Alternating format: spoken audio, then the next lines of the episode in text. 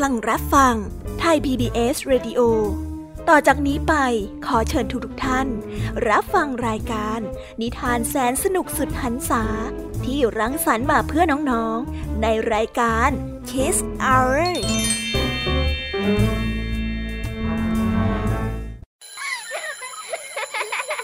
โรงเรียนเลิกแล้ว กลับบ้านพร้อมกับรายการ Kiss Hours โดยบรรยาชยโย รายการ Kiss Hours กลับมาพบน้องๆออีกแล้วจ้า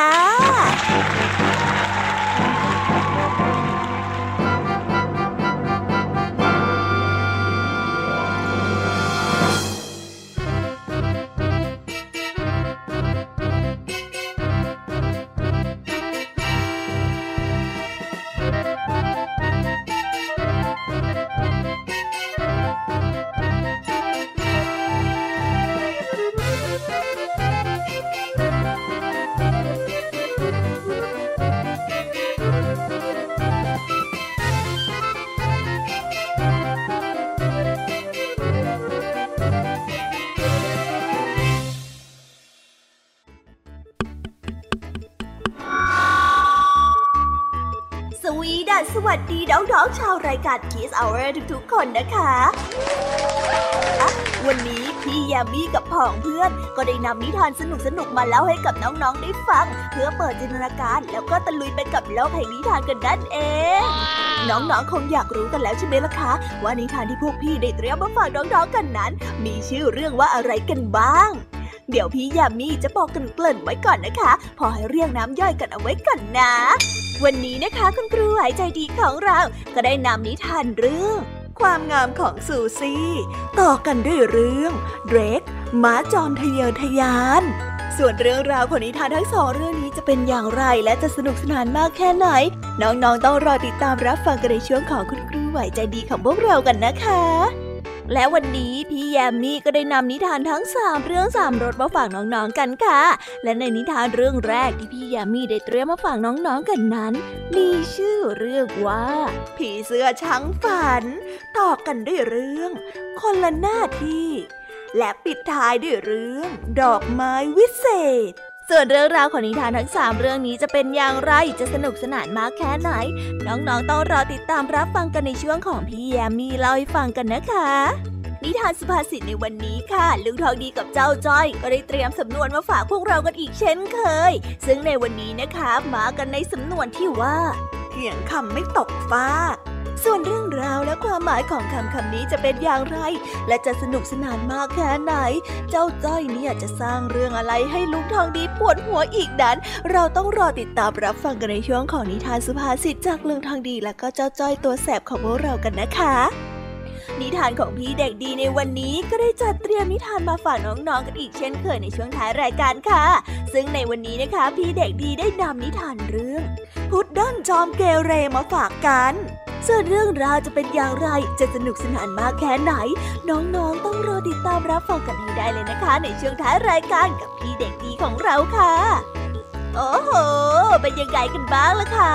ได้ยินแค่ชื่อเรื่องนิทานก็น่าสนุกแล้วใช่ไหมล่ะคะพี่ยามีก็ตื่นเต้นที่อยากจะรอฟังนิทานที่พวกเรารออยู่ไม่ไหวแล้วล่ะค่ะงั้นเอาเป็นว่าเราไปฟังนิทานทั้งหมดเลยดีกว่าไหมคะ เพราะว่าตอนนี้เนี่ย คุณครูหายใจดีได้มารอน้องๆอยู่ที่หน้าห้องเรียนแล้วล่ะค่ะงั้นเราไปหาคุณครูไหวกันเถอะนะคะ ไปกันเลย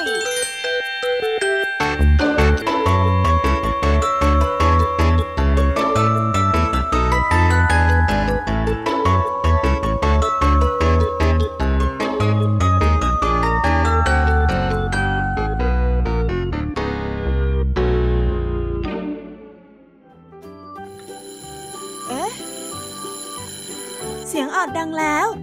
อุ้ยต้องไปเข้าเรียนแล้วล่ะค่ะ ไม่รอช้า เรา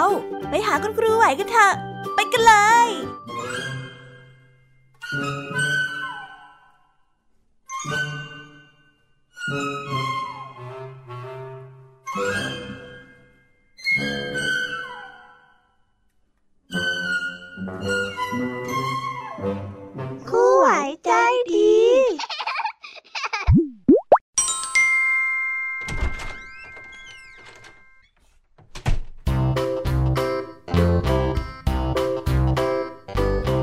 สวัสดีค่ะเด็กๆ วันนี้นะคะก็กลับมาพบกับคุณครูไหวกันอีกเช่นเคยค่ะ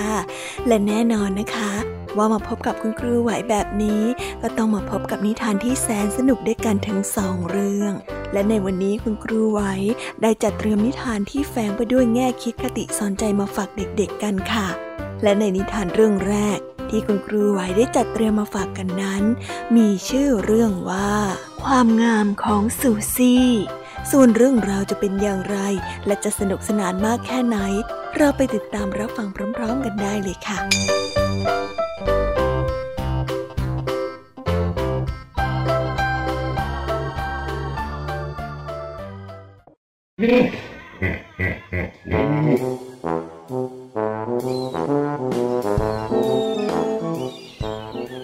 ซูซี่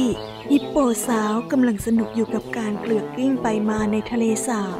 มันได้หลงรักทะเลแห่งนี้ แต่ในขณะเดียวกัน มันก็รู้สึกเบื่อ และอยากออกไปผจญภัยบนบกบ้าง มันนั้นคิดว่าตัวเองงดงาม เพราะว่าพ่อและแม่ของมันบอกเช่นนั้นมาโดยตลอด การขึ้นบกในครั้งนี้ จึงเป็นการขึ้นไปอวดโฉมครั้งแรกสำหรับซูซี่นั่นเอง ขณะที่ซูซี่กำลังเดินไปนั้น มันก็ได้เห็นนกฟลามิงโกกำลังลุยน้ำผ่านมา พวกมันดูสวยงามมาก จนซูซี่ต้องกลิ้งหน้าท้องเพื่อมองดูมันให้ชัดๆ ตอนนี้ซูซี่กำลังจะไปทำความรู้จักกับนกฟลามิงโก เพราะคิดว่าตัวเองก็งดงามเหมือนกัน แต่ยังไม่ทันไรก็ได้มีเสียงแวกแวก นกฟลามิงโกได้ร้องเสียงดัง เมื่อซูซี่ได้ทำน้ำเย็นๆกระเด็นใส่พวกมัน นกฟลามิงโกได้โกรธมาก จึงได้ต่อว่าซูซี่ นี่เยอ้วน เธอทำน้ำกระเด็นใส่พวกฉัน จนขนที่งดงามของฉัน ต้องเปื้อนไปหมดแล้วเนี่ยโอ้ขอโทษจ้าเออฉันก็แค่อยากเป็นเพื่อนกับเธอนะเพราะเห็นว่าเรางดงามเหมือนกันนะจ้าเธอน่ะหรอที่งดงาม เข้าใจผิดแล้วล่ะ ออกไปซะนะ อย่ามายุ่งกับพวกเราเลย เออ งั้นขอโทษทีนะจ๊ะ ซูซี่ได้พูด พร้อมกับทำคอตก มันได้รู้สึกอับอาย จนต้องพาตัวเองขึ้นมาจากน้ำและเดินหนีไป ฉันอยากเดินได้สง่างามเหมือนนกฟลามิงโก้บ้างจังอะ ฉันเหมือนเป็นฮิปโปงุ่มง่าม ไม่เห็นจะงดงามอะไรตรงไหนเลยอะ ก็จริงอย่างที่ฟลามิงโกได้บอก ไม่รู้ว่าพ่อแม่ตั้งชื่อให้ฉันว่าสง่างามได้ยังไงกันนะนะซูซี่ได้คิด ซูซี่ได้เดินอย่างเศร้าส้อยไปตามริมแม่น้ำำ โดยไม่ทันได้เห็นว่ามีจระเข้กำลังนอนอาบแดดอยู่ มันจึงได้เดินไปทับกับหางของจระเข้เข้า โอ้ยจระเข้ได้ร้อง เมื่อซูซี่เหยียบหางของมัน เน่ระวังหน่อยเซระวังหน่อยว่าเท้าของเธอเนี่ยมันใหญ่มาก เธอจะเหยียบลงบนอะไร เธอก็ต้องระวังหน่อย นี่ถ้าหากว่าหางที่งดงามของฉันเป็นอะไรไปแล้วก็ เธอจะรับผิดชอบไหวไหมฮะ อย่าฮิปโป หางที่งดงามเหรอ งั้นเรามาเป็นเพื่อนกันไหม เพราะฉันเองน่ะก็งดงามเหมือนกันนะ ฮะ งดงามเหรอ ยังเธอน่ะมีอะไรงดงามฮะ อ้วนตุ้ยนุ้ย เดินก็อุ้ยอ้าย ฉันไม่รับเธอเป็นเพื่อนหรอก เธอรีบไปไกลๆฉันเดี๋ยวนี้เลยนะ โอ้ขอโทษค่ะ ฉันไม่ได้ตั้งใจจริงๆฉันจะระมัดระวังให้มากกว่านี้นะ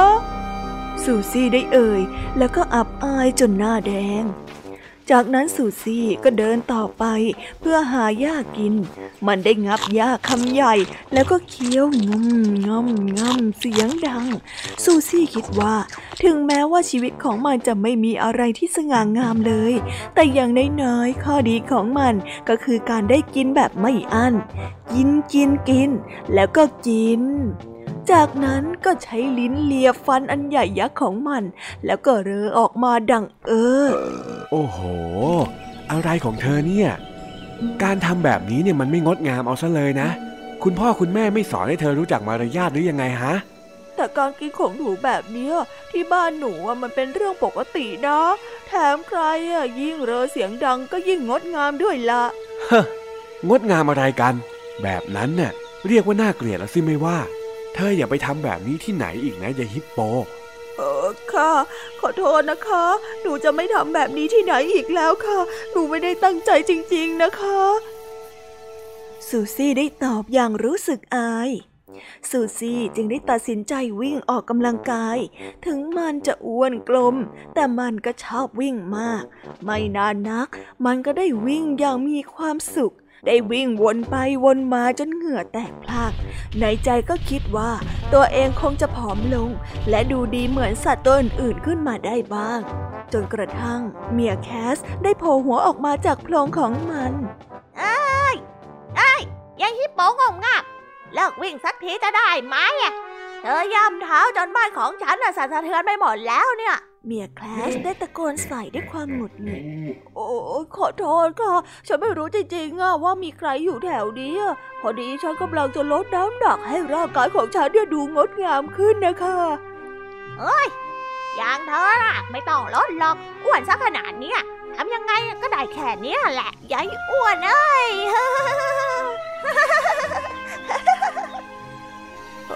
ค่ะ งั้นฉันไปก็ได้ค่ะ ขอโทษนะคะที่รบกวน ซูซี่ได้ตอบ พร้อมกับต้องรีบเดินออกมาจากตรงนั้น เพราะกลัวว่าตัวเองจะไปทำให้แคทเมียนั้นเดือดร้อนอีก ซูซี่ได้เดินต่อมาเรื่อยๆ ร่างกายได้เริ่มเหนื่อยล้า มันได้ถอนหายใจ พรางได้สุดตัวนั่งอยู่ที่ใต้ต้นอาคาเซีย ต้นไม้โปรด เพื่อใช้ความคิด โดยไม่ทันได้สังเกตเลยว่า มีตัวกินมดนั่งอยู่ตรงนั้นมาก่อนแล้ว จนกระทั่ง เธอได้ยินเสียงร้องตะโกนออกมาว่า โอ้ยยายฮิปโปงุ่มงาม เอาก้นใหญ่ ๆ ของเธอออกไปให้พ้นจากฉันเดี๋ยวนี้เลยนะ นี่ฉันเจ็บนะเนี่ย ออกไปเลย ตัวกินมดได้กรีดร้อง อุ้ย ขอโทษนะคะ พอดีอะฉันแค่อยากจะนั่งพักนะคะเห็นว่าตรงนี้มันงดงามดี ก็เลยอยากจะมานั่งดูอะไรสักพักหนึ่งนะคะ ไม่ต้องเลยไม่ต้องเลย ความงดงามอะไรแบบนั้น ไม่มีตั้งแต่ที่เธอเดินเข้ามาที่นี่แล้ว ออกไปออกไป ไปนั่งที่อื่นซะเถอะอย่ามาเกะกะแถวนี้โอ้ยขอโทษด้วยนะคะ ฉันน่ะมันงมงามจริง ๆ เลยอะฉันว่าวันเนี้ย ฉันควรที่จะไปแห้ไกลจากทุกคนแล้วล่ะค่ะ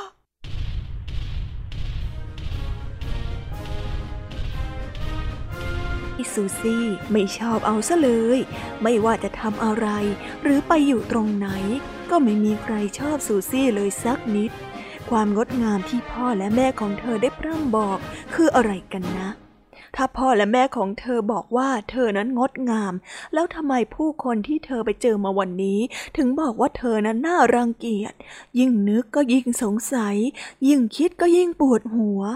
ด้วยความน้อยใจ ซูซี่ได้เดินอย่างเศร้าส้อย กลับมาที่ทะเลสาบ เพราะที่นี่เป็นสถานที่สุดท้ายที่จะไม่มีใครว่าอะไรเธอได้ ก่อนที่จะกระโดดลงไปในน้ำเธอก็ได้พูดว่า พ่อแม่คงจะโกหกฉันละสินะใครกันที่จะมองว่าฮิปโปงุมงามอย่างฉัน เป็นสิ่งที่สวยงาม ขนาดตัวเราเองยังไม่มั่นใจในตัวเราเลย มันเป็นความเชื่อที่เพ้อฝันจริงๆจากนั้นพ่อของสุซี่ที่แอบฟังอยู่ ก็ได้เดินออกมาจากพงหญ้า แล้วก็ได้เดินเข้ามาปลอบใจสุซี่ ซูซี่เอ้ย ในบางทีเนี่ย เราก็อาจจะไม่ได้ถูกใจใคร หรืออาจจะดูไม่ดีในสายตาของคนอื่น แต่ถ้าเราพยายามเป็นคนดี และไม่สร้างความเดือดร้อนให้ใคร นี่ก็ถือว่าเป็นความงดงามแล้วนี่นาส่วนใครจะว่าเราเป็นยังไง ก็อย่าไปสนใจเลย สิครับพ่อ แต่วันนี้ทั้งวันนะไม่เห็นมีใครชมว่าสิ่งที่หนูทำเป็นเรื่องที่งดงามเลยไม่มีแม้แต่คนเดียวเลยอะค่ะพ่อ เราต่างก็มีที่ของเราทั้งนั้นแหละซูซี่ลูกพ่อ ถ้าลูกอยากรู้ว่าลูกงดงามแค่ไหน ลูกก็ลองโดดลงไปในทะเลสาบ แล้วแหวกว่ายอย่างอิสระดูสิคำตอบอยู่ในทะเลนั่นแหละ จริงเหรอคะ เอาสิโดดเลยลูก เดี๋ยวพ่อจะตามไปด้วย จากนั้นเธอก็ได้ดำลงไปในน้ำแล้วก็แหวกว่ายไปมา ในไม่ช้า มันก็ว่ายน้ำได้อย่างรวดเร็ว ฝูงป่าต่างก็ว่ายน้ำเข้ามาทักทายซูซี่อย่างร่าเริง พวกเต่าก็เข้ามาเล่นไล่จับกับพวกมันด้วย ซูซี่มีความสุขมาก และยิ้มออกมาอย่างร่าเริง ตอนนี้มันได้รู้แล้วว่าทำไมพ่อและแม่ถึงได้ตั้งชื่อมันแบบนี้ ก็เพราะเวลาที่ว่ายน้ำซูซี่ไม่งุ่มง่ามเลยนะสิคะซูซี่ไม่งุ่มง่ามเลยแล้วอีกอย่างก็คือ ซูซี่ว่ายน้ำได้อย่างสง่างามเชียร์ละค่ะ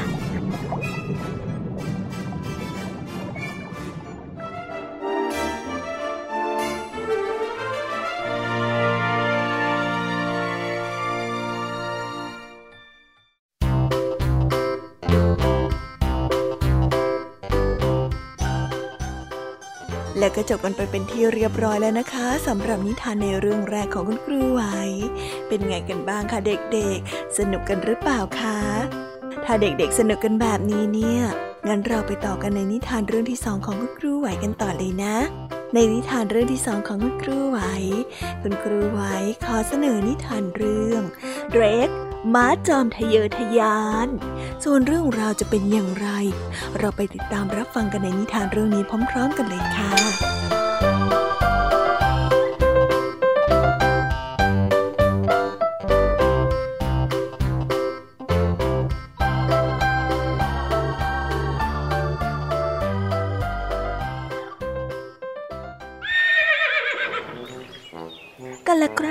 านมาแล้ว ได้มีม้าหนุ่มรูปงามตัวหนึ่งชื่อว่าเดรก มันมีสีดำราวกับสีของท้องฟ้าในยามค่ำคืน และมันได้มีเอกลักษณ์ที่โดดเด่น นั่นคือ มันมีรูปดาวสีขาวตรงกลางหน้าผากเดรกเป็นม้าตัวสีดำตัวเดียวในคลอก มันได้รู้สึกภูมิใจในรูปลักษณ์ของมันเป็นอย่างมาก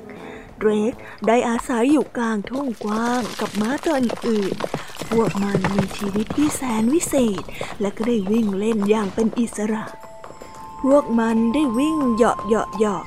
ผ่านลำห้วยที่เต็มไปด้วยใบไม้ และทำอะไรก็ได้ตามที่ต้องการ ทั้งๆทที่เดรกควรจะมีความสุข แต่มันกลับฝันอยากจะมีชีวิตที่ดีกว่านี้อีก มันอยากจะเป็นม้าที่ทรงเกียรติด้วยการไปรับใช้มนุษย์สักคน แต่ตอนนี้มันทำได้แค่รอให้ถึงเวลา วันหนึ่งเดรกได้มองเห็นรถที่วิ่งผ่านไปมา มันได้สังเกตว่ารถม้าคันนั้นได้ถูกลากโดยม้าสีดำสี่ตัว แต่ไม่เห็นว่าตัวไหนมีความสง่างามเท่าเดรกเลย มันได้เห็นเช่นนั้น มันก็ได้คิดขึ้นมาในใจว่า ฉันมีรูปร่างที่สง่างามที่สุด และฉันเชื่อว่าโชคชะตากำหนดให้ฉันมีชีวิตที่ดีกว่านี้ คอยดูเถอะนะ สักวัน ฉันจะมีชีวิตที่แสนวิเศษ และไม่ต้องคอยมาวิ่งหาหญ้ากินเองแบบนี้อีกต่อไป คอยดูสิ ถ้านายไม่เชื่อคอยดูได้เลยเดรกได้รำพึงรำพัน เมื่อมันได้มองเห็นรถม้าที่วิ่งผ่านไป จากนั้นมามันก็เอาแต่คุณคิดว่าจะต้องทำอย่างไร วันหนึ่งเดรกก็ได้นึกอะไรขึ้นมาได้ด้วยความที่มันอยากจะตามรถคันนั้นไป มันจึงเข้าไปทำความรู้จักกับม้าทั้งสี่ตัว ไม่แน่หรอกนะ เจ้าม้าพวกนั้นเนี่ยอาจจะบอกได้ว่าเดรกนั้นต้องทำอย่างไร ถึงจะได้มาทำงานแบบนี้บ้าง จากนั้นเดรกจึงได้วางแผนออกเดินทางเพื่อตามหาฝันของตน โห การที่ได้ลากรถม้าแบบนั้น ช่างเป็นอะไรที่เจ๋งซะจริงเลย ฉันอยากมีโอกาสแบบนั้นบ้างจังเดรกได้ร่ำลาเพื่อนๆ เพื่อที่จะไปตามหาความฝันอันยิ่งใหญ่ มันได้เดินออกมาตามถนน มันได้ตามรถม้าและม้าทั้งสี่ตัวนั้นไป จนไปถึงหมู่บ้านเล็กๆ แห่งหนึ่งกลางหุบเขา ที่นั่นเอง ชาวนาคนหนึ่งซึ่งบังเอิญผ่านมา ได้รู้สึกสะดุดตาในความสง่างามของมัน ความสง่างามนี้ควรค่าแก่การทนุถนอมยิ่งนัก เมื่อชาวนาได้นึกได้แบบนั้นแล้ว เขาก็คิดอยากจะนำม้าตัวนี้ไปเลี้ยงไว้โอ้โหช่างเป็นม้าที่รูปงามซะจริง ไปเถอะ ไปอยู่กับฉันเถอะนะ ฉันสัญญาเลยว่าจะดูแลนายเป็นอย่างดี และฉันก็จะฝึกให้นายเป็นม้าที่สง่างามที่สุดในเมืองนี้อีกด้วย โจนส์ชาวนาได้ร้องอุทาน เขาได้รีบจับเด็กเอาไว้ แล้วก็พามันกลับบ้าน ไปไปไปไปอยู่บ้านด้วยกันเถอะ เจ้าม้าน้อย เมื่อเดรกได้ยินว่าจะถูกนำไปฝึกให้เป็นม้าที่สง่างาม มันจึงยินยอมที่จะไปอยู่กับชาวนา และมันก็มีความหวังว่า การตัดสินใจในครั้งนี้จะนำพาสิ่งดีๆ มาสู่ชีวิต และก็จะผลักดันให้มันให้เจอกับความฝันอันยิ่งใหญ่ เดรกได้ถูกนำมาไว้ในคลอกเล็กๆ รวมกับม้าลากรถอายุมาก ชื่อว่าเฟรดและแล้วชีวิตใหม่ รวมทั้งการฝึกฝนของมันก็ได้เริ่มต้นขึ้น ไม่นานนัก เดรกก็สามารถลากรถคันเล็กให้กับเจ้านายใหม่และครอบครัว แน่นอนว่ามันไม่ใช่รถม้าชั้นดี อย่างที่เดรกเคยฝันไว้ แต่เดรกก็ยังคงเชื่อว่าชะตาของมันได้ถูกกำหนดไว้ให้พบกับสิ่งที่ดีกว่านี้มันเชื่อว่าสักวันหนึ่งจะต้องได้ลากรถม้าที่สง่างาม และดูดีมีระดับอย่างแน่นอน แต่ถึงอย่างนั้นเดรกก็ยังรู้สึกสนุกสนานกับการลากรถคันเล็ก และได้อยู่ร่วมข้อกับเฟรสแม้ว่าเฟรสนั้นจะค่อนข้างดุก็ตาม ความอบอุ่นในครอบครัวอันเล็กน้อยนี้ทำให้เดรกลืมความทะเยอทะยานไปบ้าง หลังจากที่เดรกได้ลากรถม้าอยู่หลายเดือน โจนส์ก็ได้นำอานม้ามาส่งบนหลังของมัน และตั้งแต่นั้นมันก็พร้อมให้คนขึ้นขี่ ถึงตอนนี้เรกก็รู้สึกภูมิใจในตัวของมันเองมาก มันรู้สึกว่ามันกำลังวิ่งใกล้ความฝันเข้ามาทุกทีทุกที โจนส์มักจะขี่เดรกไปที่ตลาดเป็นประจำ แต่สิ่งที่เดรกชอบมากที่สุด คือการพาโจนส์ออกไปล่าสัตว์ป่า เพียงไม่นานเดรกก็ได้เป็นม้าชั้นยอดตัวหนึ่งของประเทศ มันได้วิ่งเร็วกว่าม้าตัวอื่นๆ และกระโดดได้สูงกว่าม้าตัวใหญ่ แถมยังเป็นม้าที่รูปงาม ที่มีพละกำลังล้นเหลือ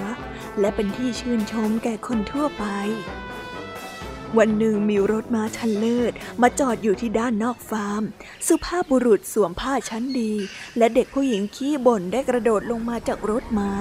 พวกเขาได้ยินกิติศักดิ์ของเดรกและมาที่นี่เพื่อที่จะมาขอซื้อเดรกจากโจนส์โดยแลกกับทองถุงใหญ่ เดรกรู้สึกตื่นเต้นมาก ในที่สุดมันก็จะได้ไปใช้ชีวิตแบบที่ควรเป็นแล้ว ถึงแม้ว่าโจนส์จะรักเดรกมาก แต่ว่าโจนส์ก็ยอมขายเดรกเพื่อที่นำเงินมาช่วยครอบครัว ก่อนที่จะจากกันโจนส์ได้กอดเดรกเป็นครั้งสุดท้าย และบอกให้เดรกรักษาตัวให้ดีๆ ขอโทษนะเด็กแต่ฉันมีความจำเป็นที่จะต้องขายนายจริง ๆ จากนี้ไป นายจะได้ทำงานที่ยิ่งใหญ่แล้ว ยังไงก็ดูแลตัวเองดีๆด้วยนะ หวังว่าคงมีโอกาสได้เจอกันอีก จากนั้นเดรกก็ได้ถูกพาไปที่บ้านหลังใหญ่หลังหนึ่ง มันได้รู้สึกตื่นเต้นในตอนแรก แต่แล้วมันก็ต้องตกใจ เมื่อเห็นบ้านหลังใหม่ของมันที่เป็นคลอก ทั้งมืดและสกรปรก แถมม้าร่วมคอกตัวอื่นที่มีหน้าที่ลากรถม้าชันเลิศนั้น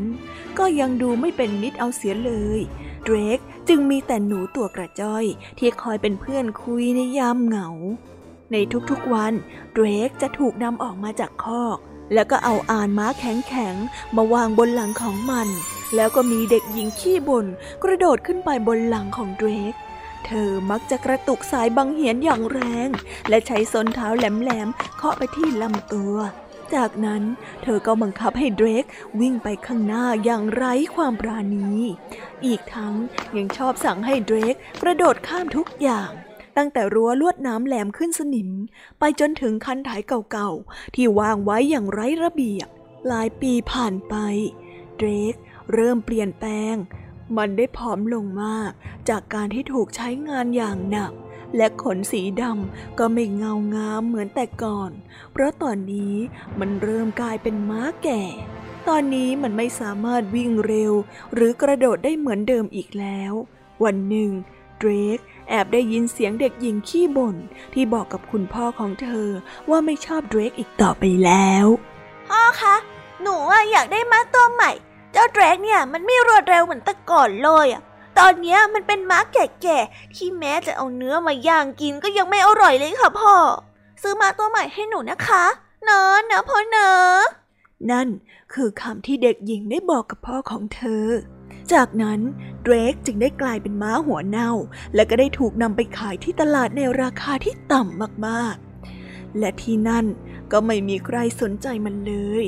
เนื่องจากมันเป็นม้าที่ผ่านการใช้งานมาอย่างมาก มันแก่และดูอ่อนแรง จนไม่สามารถนำไปใช้ประโยชน์อะไรได้ต่อไปอีก แต่ยังโชคดีสำหรับเดรกก่อนที่จะหมดวัน ชายรูปร่างคุ้นตาคนหนึ่งได้ปรากฏตัวขึ้น และก็ลูบที่หัวของมัน เขาคือโจนส์นั่นเอง ชาวนาผู้ใจดี ซื้อเดรกด้วยเงินเหรียญเพียงไม่กี่เหรียญแล้วก็ได้พาตัวของมันไปด้วย แต่น่าแปลก เขาไม่ได้พาเดรกไปที่ฟาร์ม แต่ว่าพามันไปที่ทุ่งหญ้าที่มันได้เติบโตมา แล้วก็ปล่อยให้มันเป็นอิสระ นี่เจ้าเดร็กซ์นี่น่าจะเป็นสิ่งสุดท้ายที่ฉันจะมอบให้แกได้แล้ว ใช้ชีวิตอยู่ที่นี่อย่างมีอิสระนะ โชคดีนะเจ้าม้าน้อยของฉันเดรกได้รู้สึกหวาดกลัวในตอนแรก แต่เมื่อมันมองก้อนหินที่คุ้นตา มันก็ได้เริ่มสูดอากาศ แล้วก็มองไปรอบๆ เดรกได้มองเห็นฝูงม้าฝูงหนึ่ง ซึ่งอยู่ไม่ไกลมากนัก มันได้ร้องทักทาย แต่ม้าตัวหนึ่งในฝูงนั้นก็ได้ส่งเสียงตอบรับกลับมาเดรกได้ยกขาขึ้น แล้วก็เริ่มวิ่งห่างออกไปจากโจนส์ในที่สุดเดรกก็ได้กลับบ้าน และหลังจากที่ผ่านการผจญภัยมามากมายนั้น มันก็ได้รู้ว่า ทุ่งหญ้าแห่งนี้คือที่ที่ดีที่สุดในโลก สุดท้ายแล้ว ความฝันที่ยิ่งใหญ่ และสถานที่ที่เหมาะกับฉัน ก็คือที่นี่นี่แหละ คิดถึงจังเลย ทุ่งหญ้าของฉัน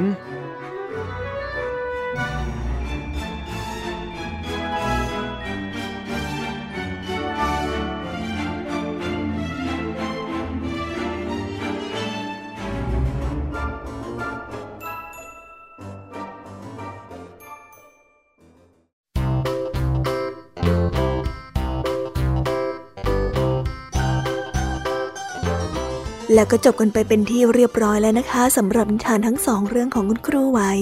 เป็นยังไงกันบ้างล่ะคะเด็กๆ วันนี้เนี่ยสนุกจุใจกันหรือเปล่าเอ่ยมีเด็กๆหลายคนเลยนะคะที่ยังไม่จุใจกัน งั้นเราไปต่อกันในนิทานช่วงต่อไปกันเลยดีกว่าไหมคะเอาละค่ะ งั้นเราไปต่อกันในนิทานช่วงต่อไปกับช่วงพี่ยามีเล่าให้ฟังกันเลยนะคะ แต่สำหรับตอนนี้เนี่ย เวลาของคุณครูไหวก็ได้หมดลงไปแล้ว งั้นครูไหวต้องขอตัวลากันไปก่อนแล้วนะคะ สวัสดีค่ะ บ๊ายบาย และพบกันใหม่นะคะเด็กๆ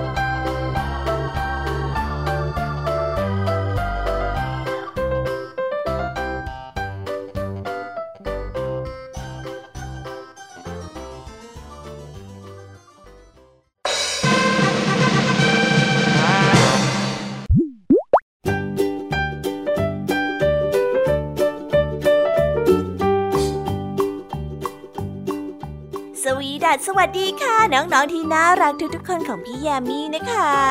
ก็เปิดรายการมาพร้อมกับเสียงอันสดใสของพี่ยามีกันอีกแล้ว แน่นอนค่ะว่ามาพบกับพี่ยามีแบบนี้ก็ต้องมาพบกับนิทานที่แสนสนุกทั้งสามเรื่องสามรสและวันนี้ค่ะนิทานเรื่องแรกที่พี่ยามีได้จัดเตรียมมาฝากน้องๆนนั้น มีชื่อเรื่องว่า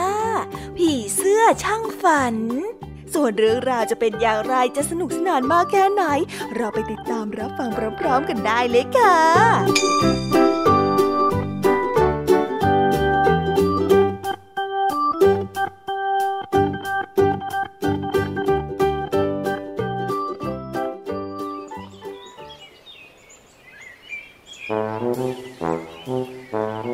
ในช่วงฤดูร้อนข้าวหนึ่ง พึ่งทำงานอย่างหนักด้วยความขยันขันแข็ง เพื่อที่จะดำน้ำพึ่ง มันได้บินมาเจอกับผีเสื้อ จึงได้เอ่ยถามผีเสื้ออย่างเป็นกันเองไปว่า แม่ผีเสื้อแสนสวยกำลังทำอะไรอยู่เหรอจ๊ะ ผีเสื้อได้ตอบไปทันทีว่า ฉันกำลังจะเลือกดอกไม้น่ะ เพื่อที่จะนำไปทำน้ำหวานที่อร่อยที่สุดในโลกอยู่อะจ้ะ พึ่งได้ทักทายผีเสื้อเสร็จก็ได้รีบไปทำงานต่อจนเวลาได้ผ่านไปหลายวัน พึ่งก็บินผ่านมาทางนี้อีกครั้ง มันได้เจอกับผีเสื้อ แล้วคราวนี้พึ่งก็ได้ถามเช่นเคยเจอกันอีกแล้วนะน้ำหวานของเธอน่ะทำเสร็จหรือยังอะแล้วนี่กำลังทำอะไรอยู่ล่ะจ๊ะผีเสื้อก็ตอบกลับไปอีกว่า ยังไม่เสร็จหรอกจ้า ฉันน่ะกำลังคิดจะทำหม้อแก้วน้ำหวานที่ใหญ่ที่สุดในโลกอยู่นะพึ่งได้เห็นว่าฤดูร้อนกำลังจะผ่านไป และฤดูหนาวก็ได้ใกล้จะมาถึง จึงได้เตือนผีเสื้อไปว่า เธอต้องรีบทำให้เสร็จเร็วๆนะ เดี๋ยวจะไม่มีอาหารกินในฤดูหนาวนะผีเสื้อได้ยินดังนั้นจึงได้พูดขึ้นมาว่าจะรีบทำไมอะฮะค่อยๆคิดค่อย ๆทำเดี๋ยวก็เสร็จเองนั่นแหละ ครั้งเมื่อถึงฤดูหนาว พึ่งก็ได้บินไปเยี่ยมผีเสื้อ แล้วก็ได้ถามผีเสื้อว่า ไงจ้าผีเสื้อ น้ำหวานที่ดีที่สุดของเธอน่ะเป็นยังไงบ้างอะฮะผีเสื้อก็ได้ตอบกลับไปว่า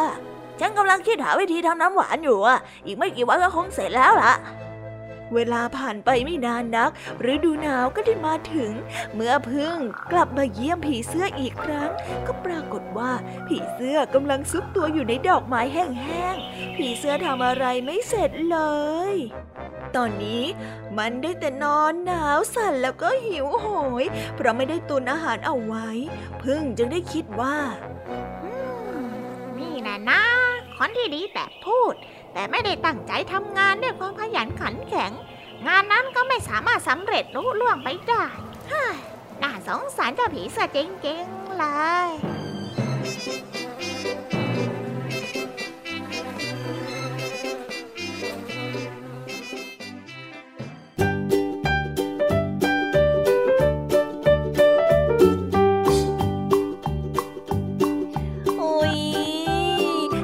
ทานเรื่องแรกของพี่ยามีกันลงไปแล้วอะเผิ่แป๊บแป๊บเดียวเอง แต่พี่ยามีรู้นะคะว่าน้องๆออย่างไม่จุใจกันอย่างแน่นอน พี่ยามีก็เลยเตรียมนิทานแนวเรื่องที่สองมาฝากเด็กๆกันค่ะ ในนิทานเรื่องที่สองนี้ มีชื่อเรื่องว่า คนละหน้าที่ ส่วนเรื่องราวจะเป็นอย่างไร และจะสนุกสนานมากแค่ไหน เราไปรับฟังพร้อม ๆ กันได้เลยค่ะ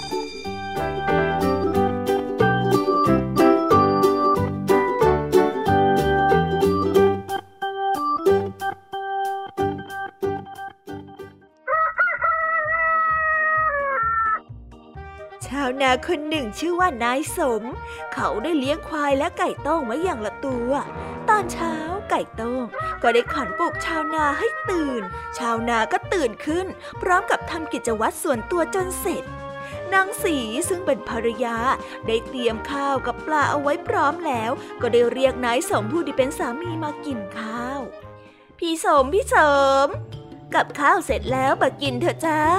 จะได้รีบไปทำงานเดี๋ยวสายนะแดดจะออก โอ้ยร้อนก็ร้อน เดี๋ยวเดียวน่ะมันร้อนนะ เดี๋ยวพี่จะแย่เอามากินข้าวเถอะพี่จะได้รีบออกไปทำงานนายสมได้สวมกางเกงขายาว เอาผ้าขาวม้าพาดบ่า แล้วก็นั่งกินข้าว เมื่อกินข้าวเสร็จก็เตรียมที่จะไปทำงาน เขาก็ได้บอกกับภรรยาไปว่า สีเอ้ย สี เตรียมข้าวให้พี่ด้วย เดี๋ยวพี่จะออกไปทำงานในนาแล้ว จ้าพี่ นี่จะข้าว ฉันเตรียมให้เรียบร้อยแล้ว นางได้พูด พร้อมกับส่งห่อข้าวให้อ้าขอบใจมากขอบใจมาก งั้นเดี๋ยวพี่ไปก่อนแล้วนะ นายสมได้รับห่อข้าวที่ใส่ในย่ามใบเก่าๆ ยกขึ้นสะพายบ่าแล้วก็เดินไปยังคอกควาย เขาได้จูงควายออกจากคอกตรงไปยังทุ่งนา วันทั้งวันนายสมก็ได้ใช้ควายไถนาอย่างเต็มที่ พอตะวันใกล้จะรับขอบฟ้า เขาก็ได้จูงควายกลับบ้าน นายสมได้เอาควายเข้าคอก แล้วก็เอาหญ้าใส่รางให้มันกิน เจ้าควายได้กินหญ้าไปก็บ่นไปว่า โอ้ย วันนี้เหนื่อยจังเลย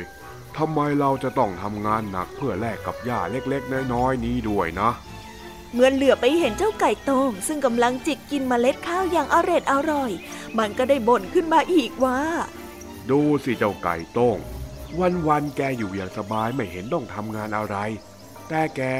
กลับได้กินดีอยู่ดี ผิดกับฉันที่ต้องมาทำงานหนักๆแลกกับอาหารเพียงแค่เศษหญ้า โลกนี้นี่มันช่างไม่ยุติธรรมเอาซะเลย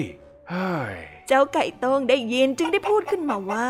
มันจะไม่ยุติธรรมได้อย่างไงกันน่ะ ในเมื่อทุกเช้าฉันก็ต้องขันเพื่อเรียกดวงอาทิตย์ให้ขึ้นมา ถ้าฉันไม่ขันดวงอาทิตย์ก็ไม่ขึ้น แล้วเจ้าจะได้ออกไปทำงานเหรอฮะเจ้าควายได้ยินดังนั้น มันก็ได้เชื่อเสียสนิท ด้วยเหตุผลนี้เองที่เขาจึงมักเปรียบคนโง่ว่าเหมือนควาย และคนโง่ก็ย่อมเป็นฝ่ายเสียเปรียบ หรือตกเป็นเหยื่อของคนฉลาดอยู่ร่ำไปนั่นเองค่ะ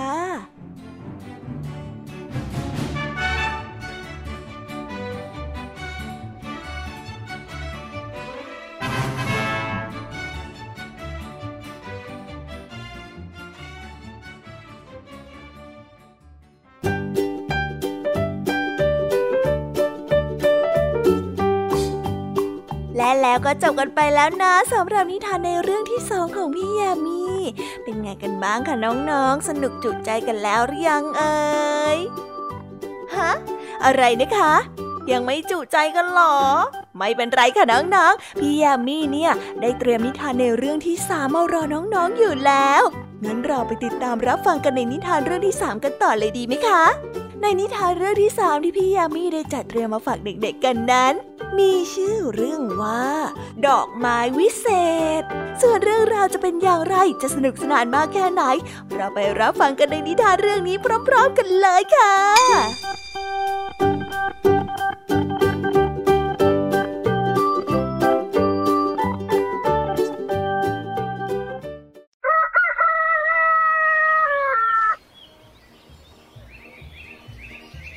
ณเมืองเมืองหนึ่งซึ่งอยู่ห่างจากภูเขาไม่มากนัก นายมีได้อาศัยอยู่ในเมืองนี้ เขาได้ประกอบอาชีพหาของป่าขาย เพื่อที่ประทังชีวิตไปวันวันวันหนึ่งนายมีได้ข่าวว่า บนภูเขาใกล้ๆนั้นมีดอกไม้วิเศษงอกอยู่ ซึ่งสามารถรักษาโรคได้หลายชนิด เขามีความคิดว่า ถ้าเขาได้มาคงจะทำให้เขาได้รวยขึ้น เขาได้เดินออกจากเมืองเพื่อที่จะเดินทางไปยังภูเขานั้น เมื่อไปถึง นายมีก็ได้มุ่งขึ้นสู่ยอดเขา นายมีคิดว่า ดอกไม้วิเศษคงจะขึ้นอยู่บนเขาที่สูงเป็นแน่ นายมีได้กวาดสายตาไปตลอดทั้งเส้นทาง จนถึงยอดเขา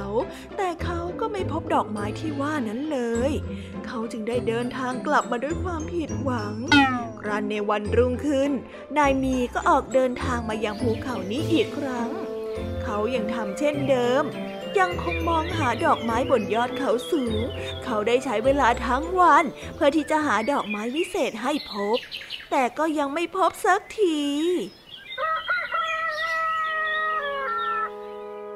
วันแล้ววันเล่า นายมีก็ยังทำอยู่เช่นเดิม แต่ผลที่ได้รับนั้นก็คือ ยังหาดอกไม้ไม่พบ เขาจึงคิดจะหาดอกไม้วิเศษเป็นวันสุดท้าย ถ้ายังหาไม่พบ เขาก็จะไม่หามันอีกต่อไป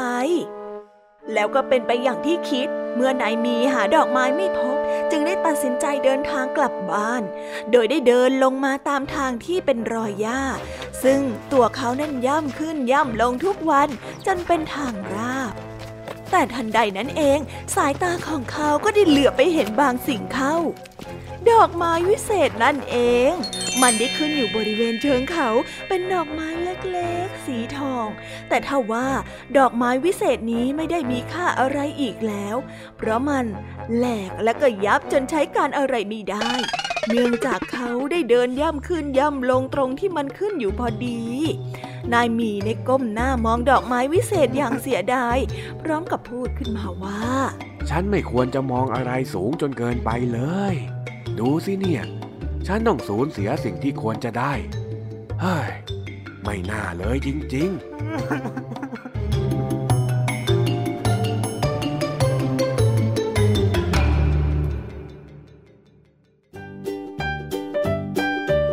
ว้าวว้าว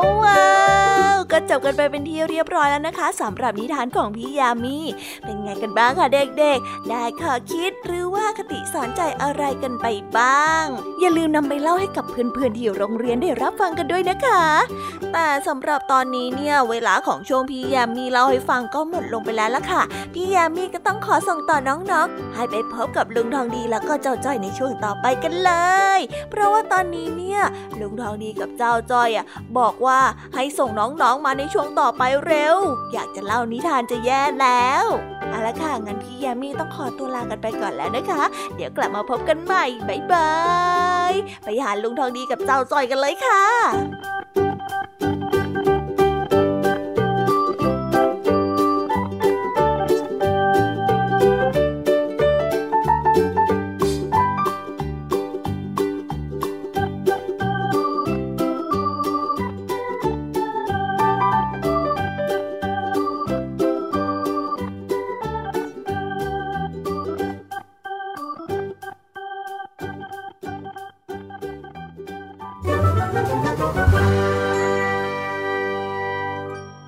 นิทานสุภาษิต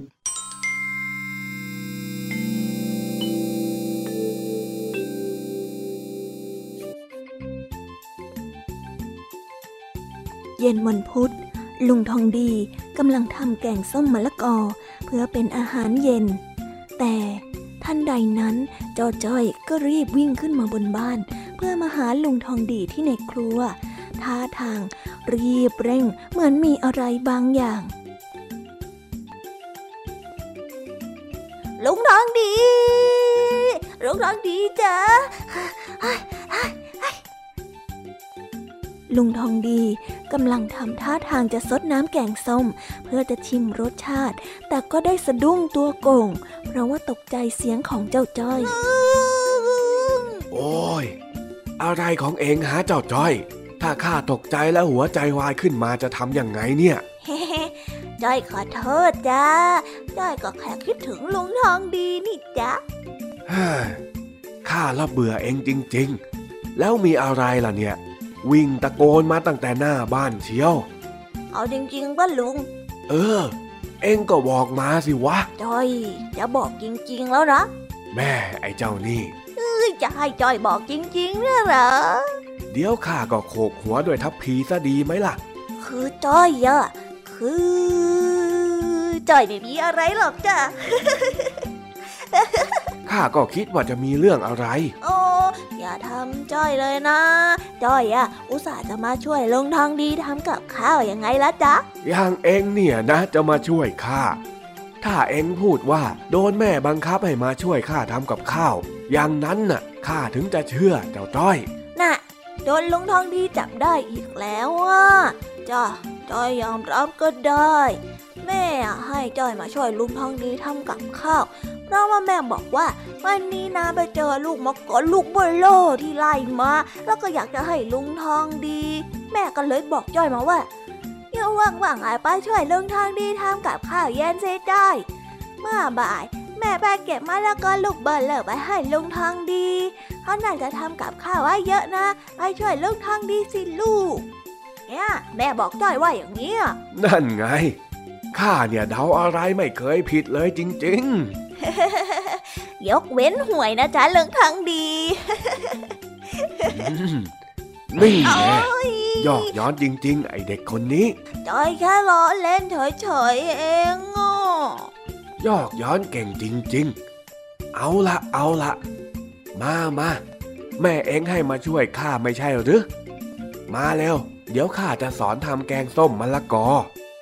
จากนั้นโจจ้อยก็เดินไปหาลุงทองดีข้างๆหม้อแกงส้มมะละกอ ที่ลุงทองดีกำลังทำแล้วก็ทำหน้าสงสัย เลยเอ่ยถามลุงทองดีไปว่าโอ้แกงอะไรนะจ๊ะ แกงส้มอืมขออีกทีดิเหมือนจ้อยจะฟังไม่ถนัดเท่าไหร่ แกงส้ม สรุป ลุงจะแกงส้ม หรือจะแกงมะละกออะลุง แกงส้มสิโว้ย ข้าพูดผิดตรงไหนเนี่ย ก็ลุงบอกว่าแกงส้มอะ มันก็ต้องใส่ส้มลงไปด้วยใช่ไหมจ๊ะ ไม่ใช่ จะไปใส่ส้มทำไมเล่า ใส่ไปมันก็ผิดสูตรเขาน่ะสิ แกงส้มที่มันเรียกว่าแกงส้มก็เพราะว่ารสชาติมันออกไปทางเปรี้ยวๆมันเปรี้ยวคล้ายกับรสส้ม เขาก็เลยเรียกกันแบบนี้ เปรี้ยวก็ส่วนเปรี้ยวสิลุง ก็ชื่อมันบอกว่าแกงส้มมันก็ต้องใส่ส้มลงไปด้วยสิลุง ไม่งั้นเนี่ยเสียชื่อแกงส้มแย่เลยนะลุงทองดีเนาะลุง เฮ้ย เข้ามาใกล้ๆข้าสิ มานี่ อะไรเหรอจ๊ะลุง นี่แน่โอ้ยนั่นมันทัพพีนะลุงเอ้ยตีหัวจ้อยทำไมอะ ข้าละหมันไส้เองจริง ๆ เถียงอยู่นั่น เถียงคำไม่ตกฟากจริงๆเออ ก็จ้อยแค่สงสัยนี่จ๊ะถ้าเองสงสัยอีกที คราวนี้เองคงจะได้โดนฝาหม้อเคกหัวเข้าให้อ่าๆๆๆไม่เอาแล้วจ้าจ้อยจะเงียบแล้วก็สงบปากแล้วจ้า ว่าแต่ลุงจ้อยสงสัยอีกอย่างหนึ่งอะ อ้าว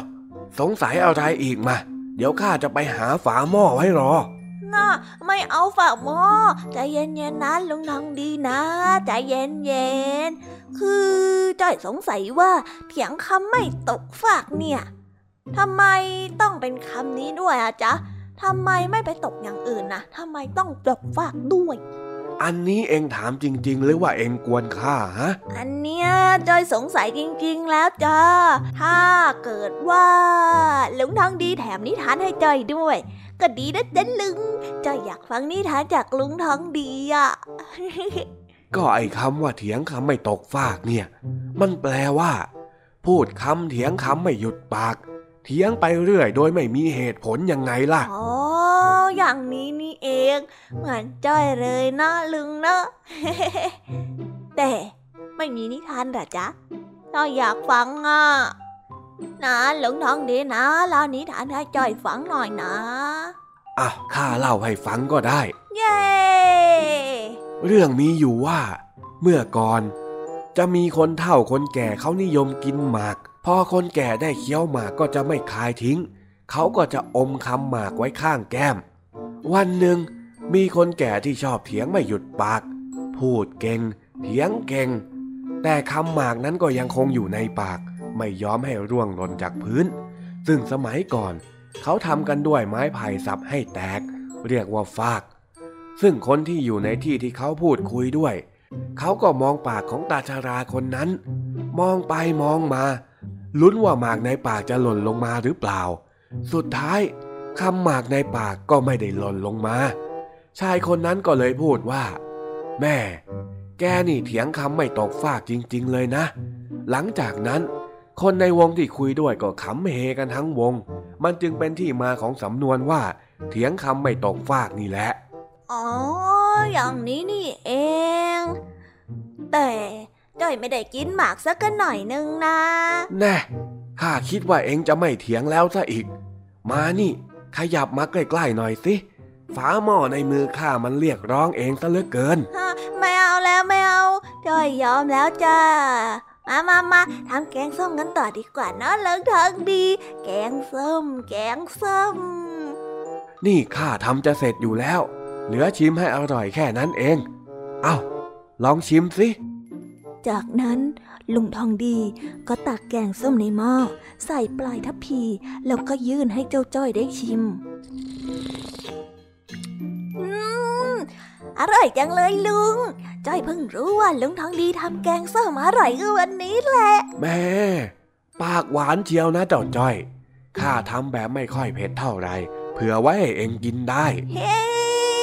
ลุงทองดีเนี่ยรู้ใจจ้อยที่สุดเลยเฮ้จ้อยว่าอร่อยแล้วอะลุงอ้าว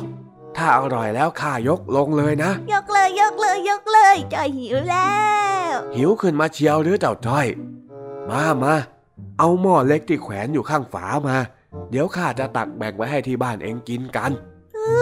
ขอบคุณนะจ๊ะลุงทองดี ขอบคุณครับ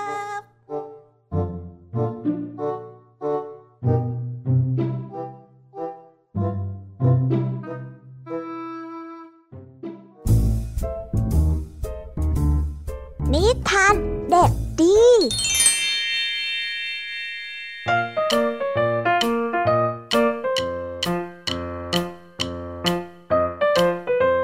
สวัสดีครับน้องๆ อันนี้ก็ ลับมาพบกับพี่เด็กดีกันอีกแล้ว และสำหรับวันนี้น้องๆมาพบกับพี่เด็กดีก็ต้องมาพบกับนิทานที่แสนสนุกในช่วงท้ายรายการกันอีกเช่นเคย และสำหรับวันนี้นิทานที่พี่เด็กดีได้เตรียมมานั้น มีชื่อเรื่องว่าพุดเดิ้ลจอมเกเร ส่วนเรื่องราวจะเป็นอย่างไร และจะสนุกสนานแค่ไหนนั้น เราไปติดตามรับฟังกันเลยครับ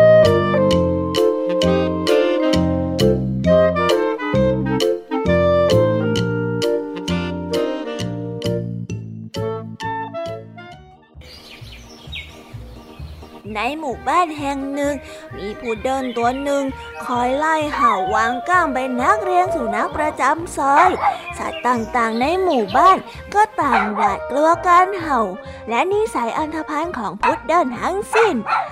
วันๆเจ้าพุดเดิ้ลจอมเกเรก็ได้เดินออกจากซอยนั้น เข้าซอยนี้เพื่อเห่าข่มขวัญบรรดาสัตว์ต่างๆ พุดเดิ้ลได้เห่าใส่มดน้อยที่กำลังไต่อยู่บนกำแพง เจ้ามดน้อยก็กลัวจนตัวสั่น แล้วก็รีบไต่หนีขึ้นไปบนกำแพงสูงด้วยความลนลาน มดน้อยก็ได้พลาดท่า แล้วก็ล่วงตกลงมาอยู่กับพื้น พุดเดิ้ลได้หัวเราะอย่างสะใจ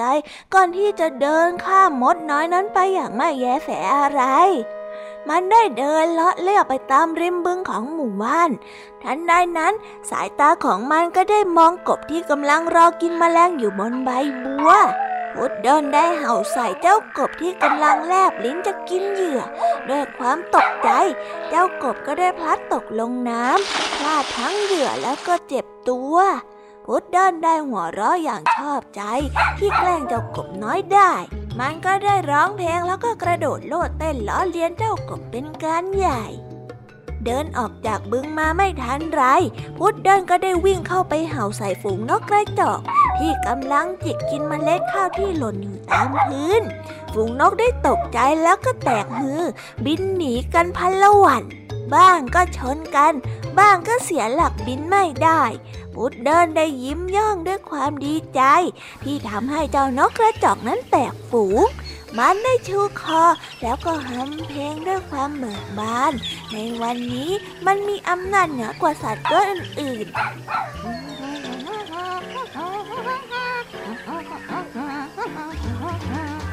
นับวันพุดเดิลก็ยิ่งแสดงอำนาจเหนือเพื่อนๆในซอย มันได้ยิ่งพยอง ว่าไม่มีใครกล้ามาทาบรัศมีได้ อยู่มาวันหนึ่ง ข้างบ้านของพุดเดิ้ลได้มีคนย้ายเข้ามาใหม่พุดเดิ้ลในนึกอยากจะข่มขวัญจึงได้รีบวิ่งเข้าไปที่ข้างบ้านนั้น แล้วก็ส่งเสียงเห่าที่มันแสนจะภูมิใจออกไป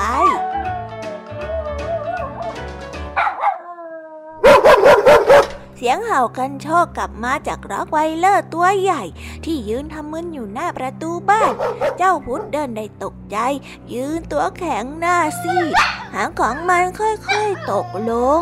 มันได้หันหลังแล้วก็วิ่งเอาตัวรอดอยางสุดแรงเกิด แล้วก็ล้มลุกคลุกคลาน พลางเหลียวหลังกลัวหมาตัวใหญ่จะวิ่งตาม ตั้งแต่นั้นมาพุดเดิลจอมเกเรก็ไม่อยากออกจากบ้าน มาไล่เห่าใครต่อใครอีกเลย นิทานเรื่องนี้ก็ได้สอนให้เรารู้ว่า การรังแกคนอื่น เป็นนิสัยที่ไม่ดี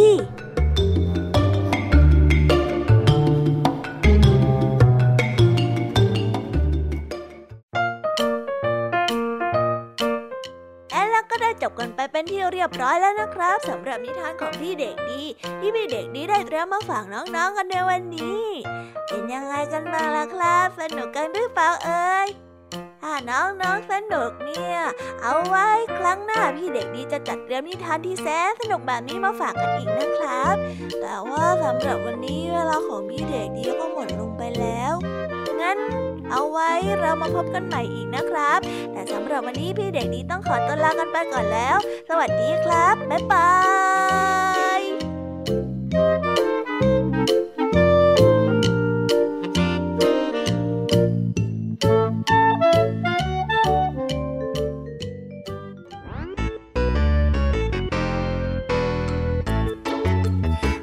กันบ้างนะคะน้องๆสำหรับนิทานหลากหลายเรื่องราวที่ได้รับฟังกันไปในวันนี้ สนุกกันหรือเปล่าเอ่ย ราวที่ได้นำมาเนี่ย บางเรื่องก็ให้ข้อคิดสะกิดใจ บางเรื่องก็ให้ความสนุกสนานเพลิดเพลิน แล้วแต่ว่าน้องๆเนี่ยจะเห็นความสนุกสนานในแง่มุมไหนกันบ้าง ส่วนพี่ยามีแล้วก็พ่องเพื่อนเนี่ยก็มีหน้าที่ในการนำนิทานมาส่งตรงถึงน้องๆแค่นั้นเองละค่ะแล้ววันนี้นะคะ เราก็ฟังนิทานกันมาจนถึงเวลาที่กำลังจะหมดลงอีกแล้วอะหอย ใคร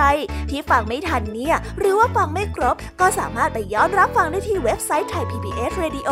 หรือที่แอปพลิเคชันไทย PBS Radio ได้นะ ถึงเวลาที่จะต้องกล่าวคำลาแล้วล่ะค่ะ พี่ยามีต้องคิดถึงน้องๆอีกแน่เลย แต่ไม่ต้องห่วงนะคะน้องๆ พี่ยามีเนี่ยขอสัญญาเลยว่า จะกลับมาพบกันใหม่พร้อมกับนิทานที่แสนสนุกแบบนี้กันอีกแน่นอนค่ะน้องๆ อย่าลืมนำข้อคิดดีๆ ที่ได้จากการรับฟังนิทานที่แสนสนุกของคุณครูไหว พี่ยมมี่ลุงทองดีและก็เจ้าจ้อย และก็นิทานจากพี่เด็กดีในวันนี้ไปใช้กันด้วยนะคะเด็กๆ เอาไว้พบกันใหม่ในวันพรุ่งนี้นะสำหรับวันนี้พี่ยามีต้องขอตัวลากันไปก่อนแล้วล่ะค่ะ สวัสดีค่ะบ๊ายบายนะคะน้องแล้วพบกันใหม่ค่ะ